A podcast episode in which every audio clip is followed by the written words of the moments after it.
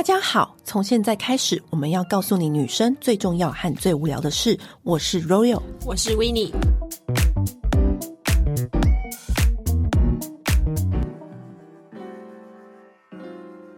我之前不是很沉迷那种日本贵妇的酵素嘛？对，因为那个时候我就是一吃到这个酵素，就是很浓郁，很浓郁，你可以知道就是紫莓蔬果的精华都在里面，所以我那时候那真的很浓郁，整个人都特别轻盈，然后也容易大便，皮肤状态也就特别好，因为你就是就是满满满满的抗氧化，嗯、然后因为那个味道就是。只有在日本才买得到，那因为 这, 这几年不都不能出国，然后能够帮我买的朋友也不在，那我就觉得好烦好烦。直到有一次，因为这是水儿推荐给我的，就是我们的好朋友也是一个 K O L 水儿，他就说：“哎、欸，你可以吃那个蔬果饮。”就是我就他有他就说：“好，那我要吃吃看。”就我一吃这个蔬果饮。超像哎、欸！我跟你讲，那个味道就跟我当时在日本吃的那个蔬果酵素一模一样。对，因为我自己本来就是一个排便蛮顺畅的人、嗯，所以我一直觉得说我不是很需要这种东西。吸引我的点是在于，就是它里面有一百零六种蔬果原料，而且是不加一滴水。是整个超级浓缩的精华的浓缩、嗯、真的它就是蔬果发酵液，它那个味道就跟我在日本吃到那个贵妇的酵素一模模一样样，就是很浓郁，而且其实我觉得蛮好喝的。我自己是喜欢加在气泡水里面，然后再加冰块，就其实喝起来就是有点像果醋的感觉，而且是很清爽，因为有一般来说外面的果醋你会觉得有点甜腻感、嗯、或者你可能当下喝就觉得哦好像有酸到，但是后面喝就觉得还好。所以我最常的是我最近都怎么喝跟大家分享，就是我家里都会有那种一罐一罐的气泡水，或者你用气泡水机对不对、嗯、然后因为我要出门嘛，或者我要去运动，我要去哪里，我就是把气泡水喝一大口之后呢，再倒那个那个蔬果饮进去，然后就把它搅进去，然后你这样摇一摇摇一摇、嗯、它就自己自己匀和，它就变成一个超级无负担的蔬果气泡饮，而且它就有满满的酵素，就觉得哇，喝完就是哎、欸，你就排便顺畅，然后又没有多余的甜味，然后又整个人很舒，就是你又可以喝到好喝的饮料，然后又没有负担，没有压力，那感觉真的很好。而且它里面还有加了，就是呃，现在大家都很需要的益生菌、益生元，对，就是你就是喝一个，然后就是两种，你都需呃酵素跟益生菌你都已经满足了，对，然后又有那么多的蔬果在里面，对，就是因为现代人吃东西就是很不均衡啊，那外外食真的很缺乏蔬果，对。那我觉得这个如果是夏天你想要多一点什么凉爽的气泡饮的选择，我觉得这这个真的很好。那如果是你特别严重，比如说你最近真的一直便秘，你可以重症患者你可以不要加水，你就是单饮、哦、一小杯一小杯一小杯这样子、嗯、喝纯浓的，然后一小杯。对对。那如果本来排便就很顺畅的人，会有人会担心说，哎、欸，那我会本来就很顺，再喝这个便拉肚子？那我不会，我自己实验了之后，我觉得不会，我觉得就是变得更正常这样对，然后速度快一点这样而已，就真的不会。那如果也想买这个蔬果酵素饮的人呢，我们一样就在我们的节目中有独家开团的优惠，记得点选节目资料栏连结哦。拜拜。香港终于开放，让我们自由的旅行了。嗯，然后因为你知道，香港对我们台湾来说就是一个充满回忆的地方。对啊，哎、欸，其实小时候就是韩货、日货还还没有开始的时候，哎、欸，港货。对，是最秋的、欸。而且你知道，我觉得香港是少数几个地方是让我们从小时候你去海洋公园玩，然后还要搭那个缆车，对，就是小时候有小时候的玩法，然后长大有长大的玩法。而且哪个台湾人不是看港片长大的呢？对，而且以前香港就是我们一定要去什么柠檬王、嗯，然后最早要吃那个 cookie， 对 ，Jenny's cookie， 对。然后因为你知道 Jenny's cookie 不是我的菜，然后以前还要去去那个吃各种的那港点、港式料理，好，反正茶一定要的，对。对，就算他们的态度再差，我们还是会去吃。对，之后呢，他会又开始许留山，还有许留山就是许留山现在还在吗？没有了 ，no、哦。而且我跟你说，好，那这次你知道香港就是开放了之后嘛，嗯、然后我们就几个姐妹就说，好，那不然那个自由行就是我们。那个前面挑一个周末我们就直接飞，因为那个时候它开放，然后有些航空公司就会寄出那种超便宜的机票，就是吸引大家过去。然后有些不是说什么送出六十万张吗？然后还有各种的。然后那一天就是在过年的时候，我们就一坐下来，就姐妹在那边聊天的时候就说：“哎、欸，现在香港就是联航就是八百块。”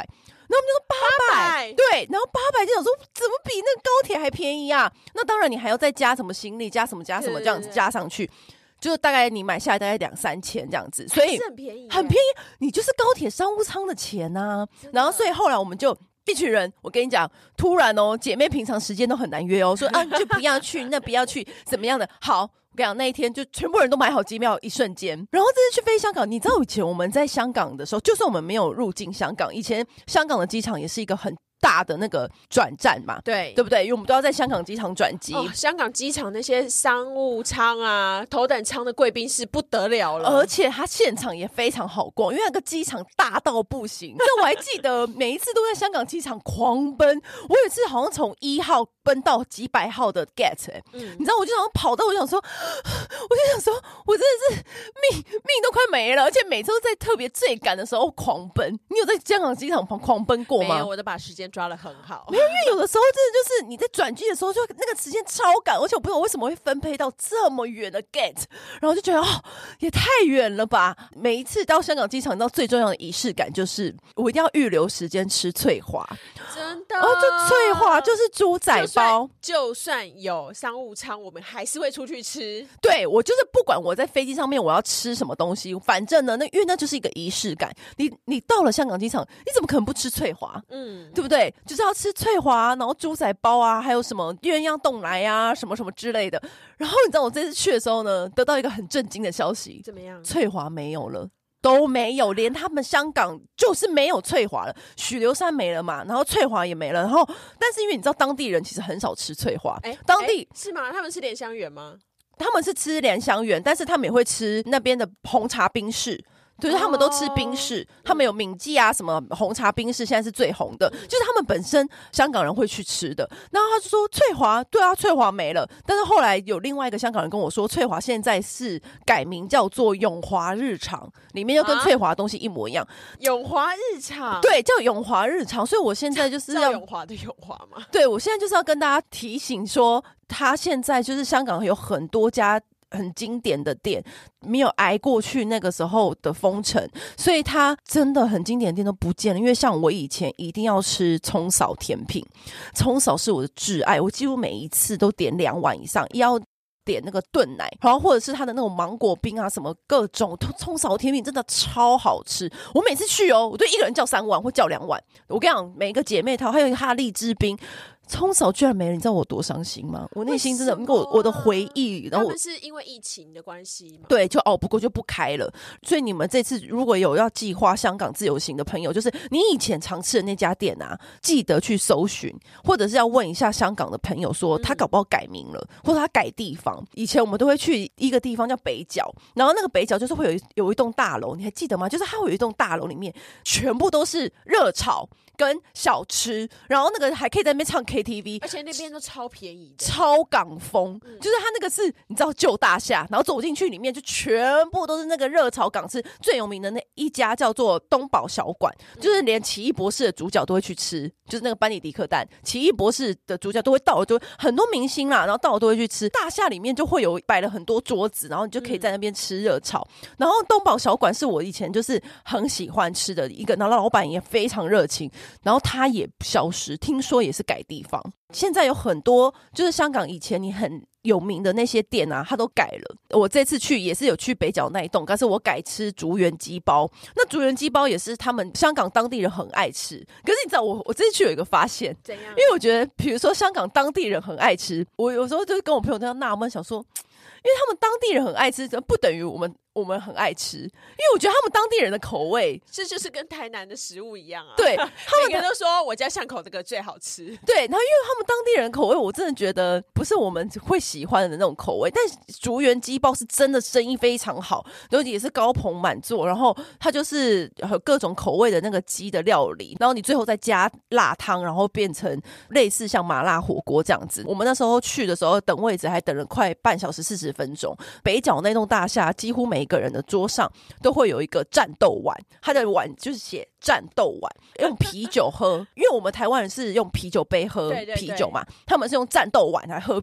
啤酒，干杯，用碗来喝，对，然后就是更有 feel 嘛，更港风啊，嗯、就是那而且那个碗子上面就会写战斗碗，然后在那边倒啤酒在那个碗里面，然后就是玩游戏啊、喝啊这样子，然后就很嗨这样。我这次去，因为你知道香港会有一个很重要的行程，以前不都要去兰桂坊？对啊。然后那那一条街不是都会各种夜店、酒吧，然后你都要去跑各种酒吧、跑各种夜店这样子。以前那一条街是挤到前前胸贴后背的那种挤哦，对啊，就有点很多人、很多人很挤这样子哦。现在完全没有。没有没有那种挤不隆咚前胸贴后背，没有。你是说我们跟我们第一次回去韩国梨泰院一样，没错，凄凉吗？就是还是有人，就是一变成空空的一坨一坨人这样散步，哦、但是没有像我们以前那样子。你知道就是热闹奔腾，然后会有那种前面有帅哥，后面有一些奇怪的人，然后那前胸贴后背那种夜生活的那种感觉没有，也还是有，但是就是没有那么挤。所以旅客还没有完全回来这样子，我也不知道。然后。但是我们还是有去夜店行程嘛，但就是你就觉得少了一个什么，少了一点挤的感觉。哦、以前那里真的那条人人很多哎、欸，很多啊，欸、人爆炸多的那一种、欸。我有两我有两个朋友在兰桂坊找到真爱、欸，因为他人太多了，他人数太大，而且就是都是找到那种异国的，对，因为那里外国人很多，对，然后就这样子嫁到国外去。这次没有办法，我觉得最近可能还没有办法找到真爱，因为分母数不够大，就是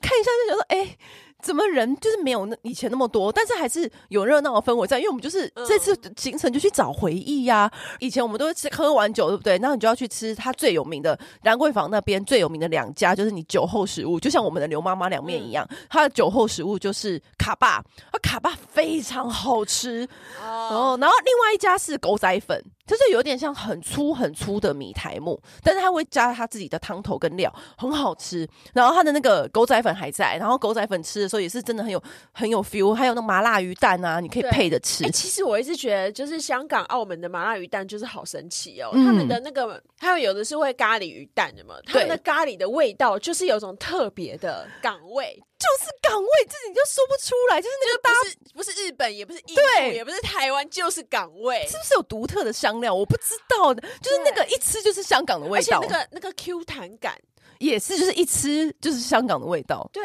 而且而且你不觉得在台湾吃的那个鱼蛋就是没有那种弹牙感？对，没有弹成那个样子，没有对，为什么、啊、香港的真的好弹哦、喔，好弹，然后还有鸡蛋仔。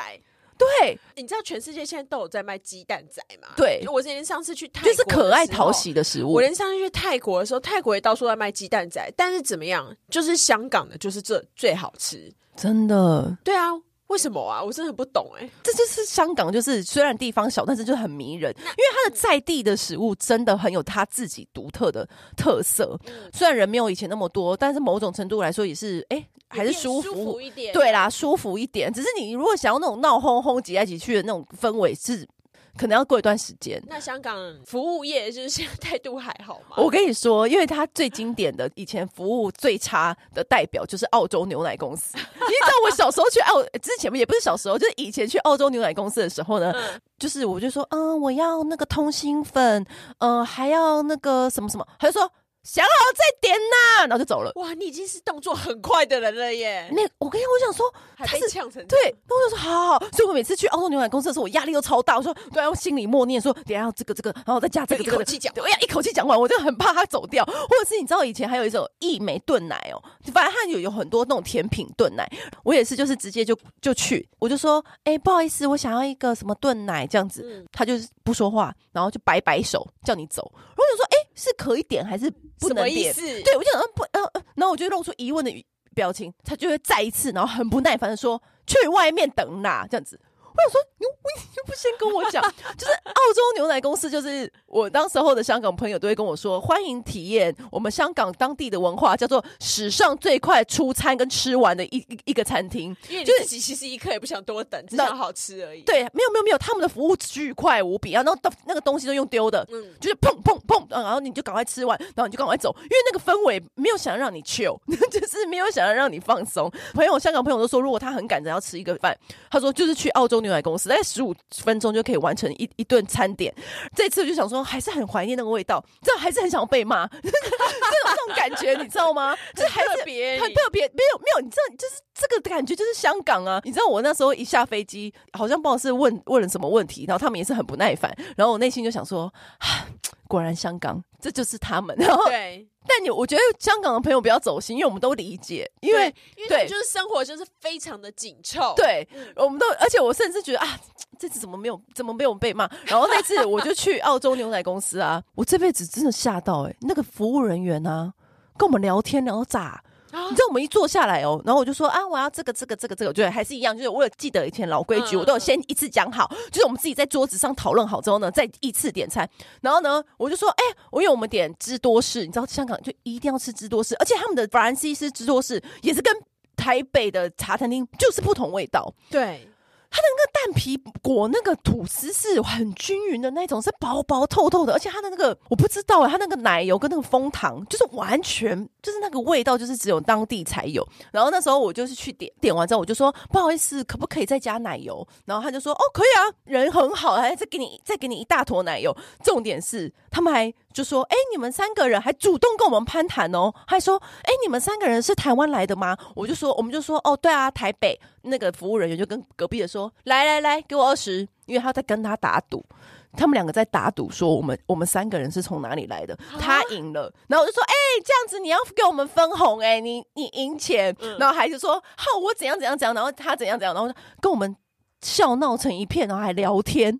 然后我就说他们现在是那个店里很闲吗？没有，还是高朋满座，还是高朋满座。对，可是我觉得他们人现在变很好，我不知道，可能也没有像以前那样爆炸排队、嗯，所以那个阿杂的情绪没有，我们吓到哎、欸！我想说，哎、欸，以前他从来不会这样跟我们聊天的，而且很糗，到走了之后还说，哎、欸，我再问你们，我再问你们呢，你们是高雄还是台北还是什么？我们就说台北，这是赌赢了吗？这样子突然就变人很 nice。但澳洲牛奶公司，我觉得我就是会点那个蛋，我觉得他们蛋真的煎超好，软跟嫩之间取得一个巧妙的平衡，然后搭配它的那个奶油香，而且它。吐司真的也是恰到好处，它的那个煎蛋嫩吐司真的是简单的美味，我觉得台北吃不到那样子的煎蛋嫩吐司。他们那个，我觉得它里面应该是加的，他们炒的炒蛋的油什么的，可能都会有不一样。对，所以你自己在香港的话，你一定要吃什么？我一定会吃桥底辣蟹。桥底辣蟹你讲了好多次。我就是在呃香港就是认识避风塘炒蟹的、嗯、然后香港的避风塘炒蟹有三间就是很有名，就是桥底辣蟹跟喜记还有财记，它的那个蒜酥啊就是炸到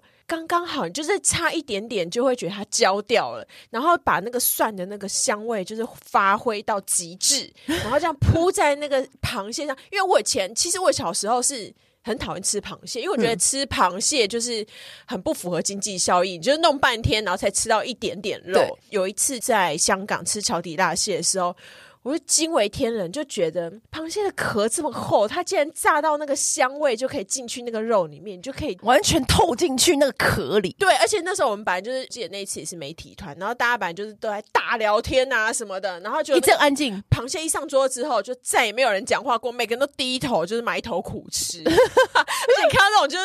很漂亮的一些就是 K O L 啊什么的，完全抛开形象，吃的满脸满身都是。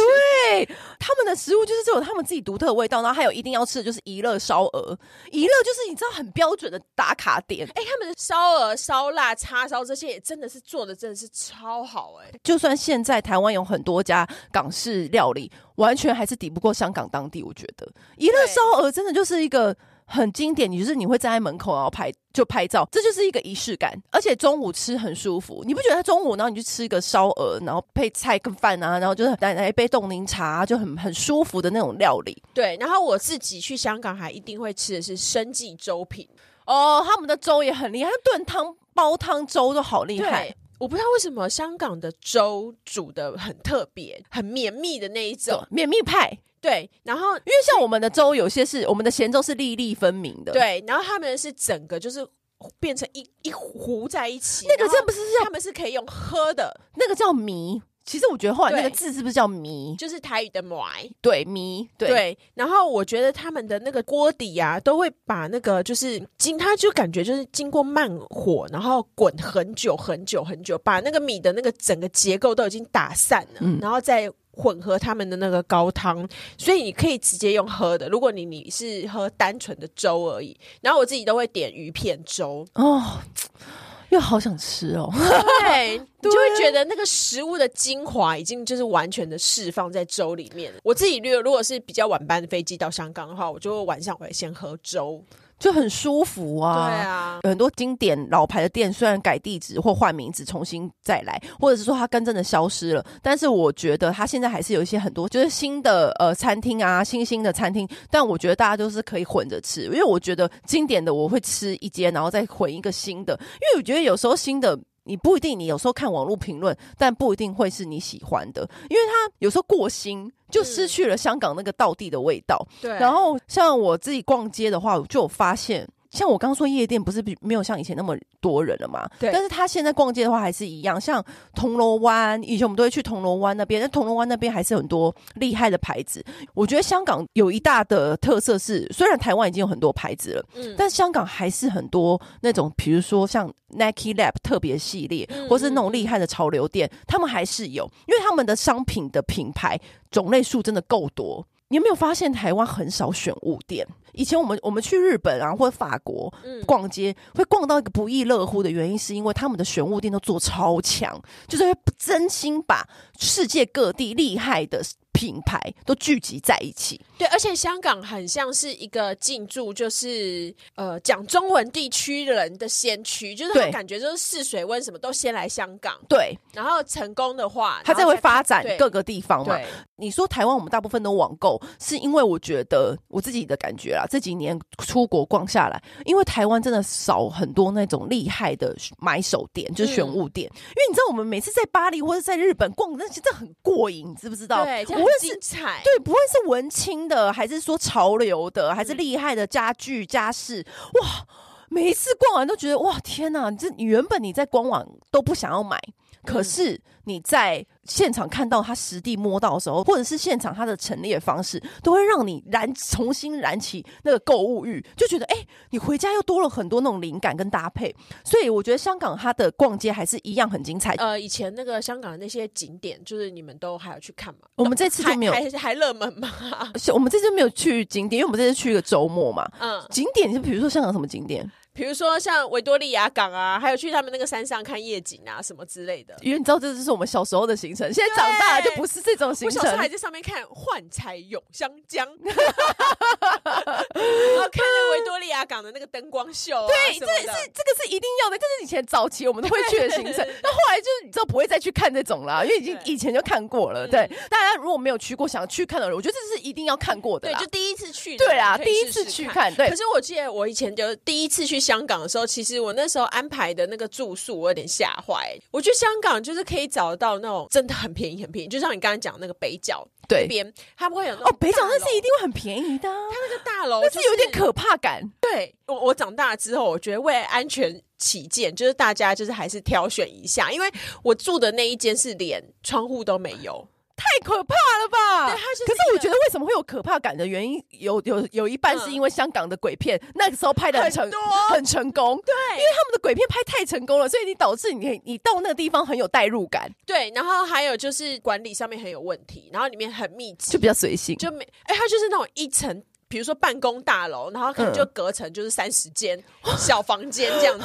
就是很刺激那种。但是我觉得大家还是要注意一下。我觉得住宿的话，因为我大部分因为我有我们都会去喝酒嘛，所以我大部分都住中环、嗯、因为中环上环那边就是你一走下去就直接到兰桂坊。对，我觉得是可以看你们是安排的行程的 flow 去决定说你要住哪一区、嗯、因为像我的行程 flow 就是最后一定是以酒吧收尾的话，我就会选选在中环那边，而且中环你要去到哪里都很方便，因为我都会也会去湾仔。像湾仔的话呢，呃，它有很多文青小店聚集在那里、嗯、而且那边的咖啡厅也都开得蛮精彩的，就是很多像他们的像有一个叫 K A P O K 的那那一个选物店，里面也选了来自世界各地的好物。其实他们的一西餐也都做很好吃、嗯、像 P I C I 然后打卡然后意大利口味的意大利面也做得很道地，就是因为他们的外国人很多，所以我觉得有时候他们的西餐也不输别的地方。你们这一次的话过去的话移动的话还是一样搭计程车吧？我觉得搭地铁也是蛮方便的，因为香港真的很塞对，而且会塞到你、這個、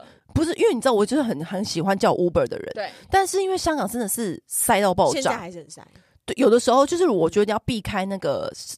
尖峰时间、上下班时间。大部分的话，如果我们要过河的话，还是会选择搭计程车。有的时候会觉得他搭地铁是真的很方便，因为他都一站两站的距离就到了。但他还是有几个新兴的点。以前我们都会去那个 K 十一 那个百货，那个百货看起来还是很富丽堂皇、很华丽。K 十一 那边就是走出来就会有那个港口啊，然后你可以在那边拍照啊，然后各路精品也都会有。而且我觉得他们的精品啊，像 Louis Vuitton 或者是像我们喜欢的一些 Balenciaga 或是一些品牌，他们的款式真的是还是很多。因为像台湾你有时候看要想要看一些正在线上有点爆款的那种款式，很常都会没有。可是像香港，像在 Louis Vuitton， 因为我一直很想要看那个兔子的系列、嗯、或者兔子的蜡烛，那他们现场都有货，然后都有陈列，所以你就是可以看得到本人，就不是呃，有时候你在台湾的柜上看到就已经是 sold out， 或者是根本就没有陈列出来，所以他们的陈列啊，或者是他们的精品的款式，我觉得都还是蛮充足的。嗯，然后像 K 十一 还是有很多像 MOMA 的选物店， MOMA 选物店就是很精彩哦，因为各路好物都有。然后你有时候有时候我们在官网上那边看，真的就觉得滑过去，哇！你现场看到本人的时候就觉得好像可以买一下，对，你知道那种感觉。所以你这次有下手吗？有，还是有买一些小物，像收纳架啊或者什么，那个真的都很可爱。还有他们这次多了两个新景点，叫做 M Plus。M Plus 的 M Plus 对，他们的 M Plus 的广场类似像博物馆、美术馆，然后里面有、呃、很多层楼，然后都会盖分别有不同的展览。他们现在最厉害的是草间弥生展、啊，然后呢很多人都会去那边看啊打卡。然后 M Plus 是它会外面有河景。然后还有一些咖啡厅，然后还有一些中间他们自己这个 M Plus 的这一栋博物馆、嗯、也有自己的陈列跟设计，然后这是他们现在新兴的点。然后它的楼上，它的三楼上面也可以一望所有香港的河景，所以就是也是很舒服的地方。我跟你讲哦，我在那里起码看到有四组在那边开拍婚纱。哦，是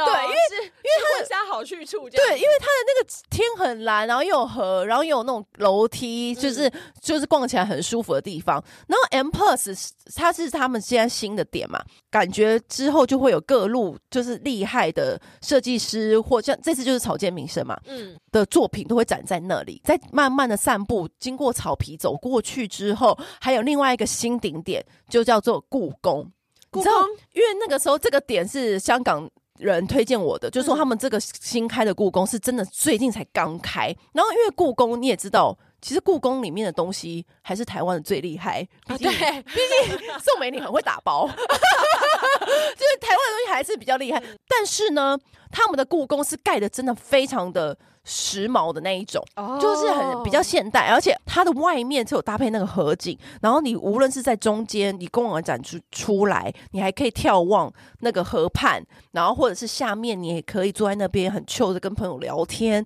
所以它的故宫是现在是他们的新兴景点，很它、欸、半年了，对对对，非常新，最新的我们有去，里面的展展物也是非常精彩的，就是你可以看到不同时期的文化，各种文物这样，对，各种文化的文物这样、嗯、故宫里面的装潢就蛮漂亮的，然后它外面搭配那个河景，就是也是一百分，就是一个可以打发一整个下午的好地方。因为你 M Plus 跟故宫走路就到了，就是你可以把它设计成一个行程在那里。这一次我们去香港啊，因为我们就是它的那个机场快线还是蛮方便的，我觉得香港这一点是真的很厉害。因为你看你搭飞机一下来，你就在 Klook 上面先买好，然后你就直接 B B 就可以直接搭机场快线，然后到中环了、嗯、就是真的还是跟以前一样超方便，因为机场快线真的快很多。对啊，机场一出来你就不会塞，对，完全不塞，很舒服，又快，然后直接就到了，大概不到三十分钟吧，嗯，真的直直接就到，然后到中环的时候就可以开始逛街啊，然后或者是去饭店 check in 这样子。但是我觉得这次我想跟大家分享，因为这以前出国那么多次，我都是手机开漫游。对啊。那因为我的手机漫游我是中华电信，我都是使用那个呃大旅行家的服务方案，因为就是我不喜欢我每一次出国之前我都还要再打电话开通漫游，我觉得很麻烦、嗯。再加上我不是那种会用当地 SIM 卡的人，因为我曾经有一次用 SIM 卡，我的那个 SIM 卡卡在我的 iPhone 里面拔不出来，啊、所以我那还有这种事情。对，我那时候在英国伦敦的一个郊区。我没有网路，然后那个郊区已经够无聊了，方圆三百里都没有任何可以逛街的地方，所以我在这边这个是打坐冥想了吧。嗯、然后，所以从那之后开始，我真的没有办法再冒着换 SIM 卡的风险，因为那个 SIM 卡就小小的，然后我就自己本身比较粗鲁，我就很害怕。虽然 SIM 卡比较便宜，但是我后来就想想说，算了，我不要给自己找麻烦，所以我以我之后每一次都是使用那个直接开漫游这样。对，然后因为中华电信很方便嘛，大旅行家你一开通是无论到你任何国家，你只要一到打开网路，它就立刻帮你连接，然后就是多少钱就是算多少钱这样。大旅行家有一个缺点是，它就是一天就是收那个费用，你用比较少，它还是收那个费用。对，所以可是我没差，我一定会用超过啊，所以所以我就是没差，它就是一天就是固定费用。我最近是。有朋友就推荐我用一个 eSIM 卡、oh. 那 eSIM 卡的话呢，我我觉得你们可以先下载一个 app 叫做 AIRALO， 我不知道是不是这样念，就是 A I R A L O。 那它的这个 app 呢是还蛮方便的，就是你它会罗列出各种国家，然后它的 一 G 是多少钱，然后它的 五 G 是多少。那你如果刚开始不确定的话，你就先买 一 G， 然后你随时随地充值都可以，你在当地充值，它会提醒你说快用完咯，那你就再充值再加值都 OK， 加值还有加值费，而且没有很贵。它我那时候在香港，它 一 G B 是五美元、嗯、然后 五 G B 是十二美元，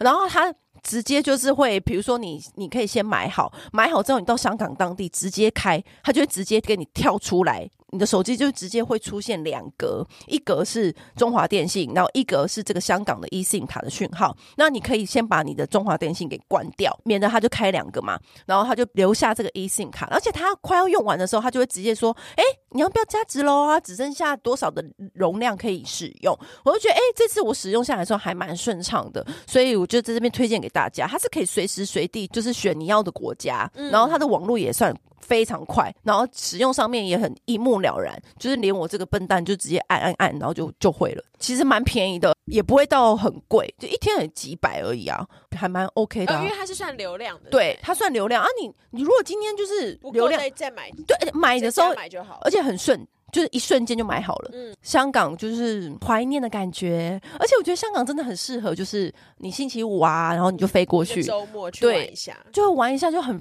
就很开心啦，就是会有一种哎、欸，台湾现在过去的话要申请什么吗？这一次就是因为我们朋友很常飞香港嘛，对。然后那个时候因为我不确定我台胞证有没有过期，嗯、然后我就问我朋友说：“哎、欸，要不要带什么台胞证过期？我要重新申请嘛？”然后他就说：“哦，不用啦，上网写一写就好了。”就是他说你在飞机上面写一写就可以了，就、嗯、殊不知根本就错误一场。我就不应该相信朋友的话。我上次泰国的时候还搞不够吗？这次香港你知道怎样吗？嗯、有台胞证就 OK， 就可以不用申请这些，就不用写这些。但如果你台胞证没有，然后或者是过期的人，你要在前两天，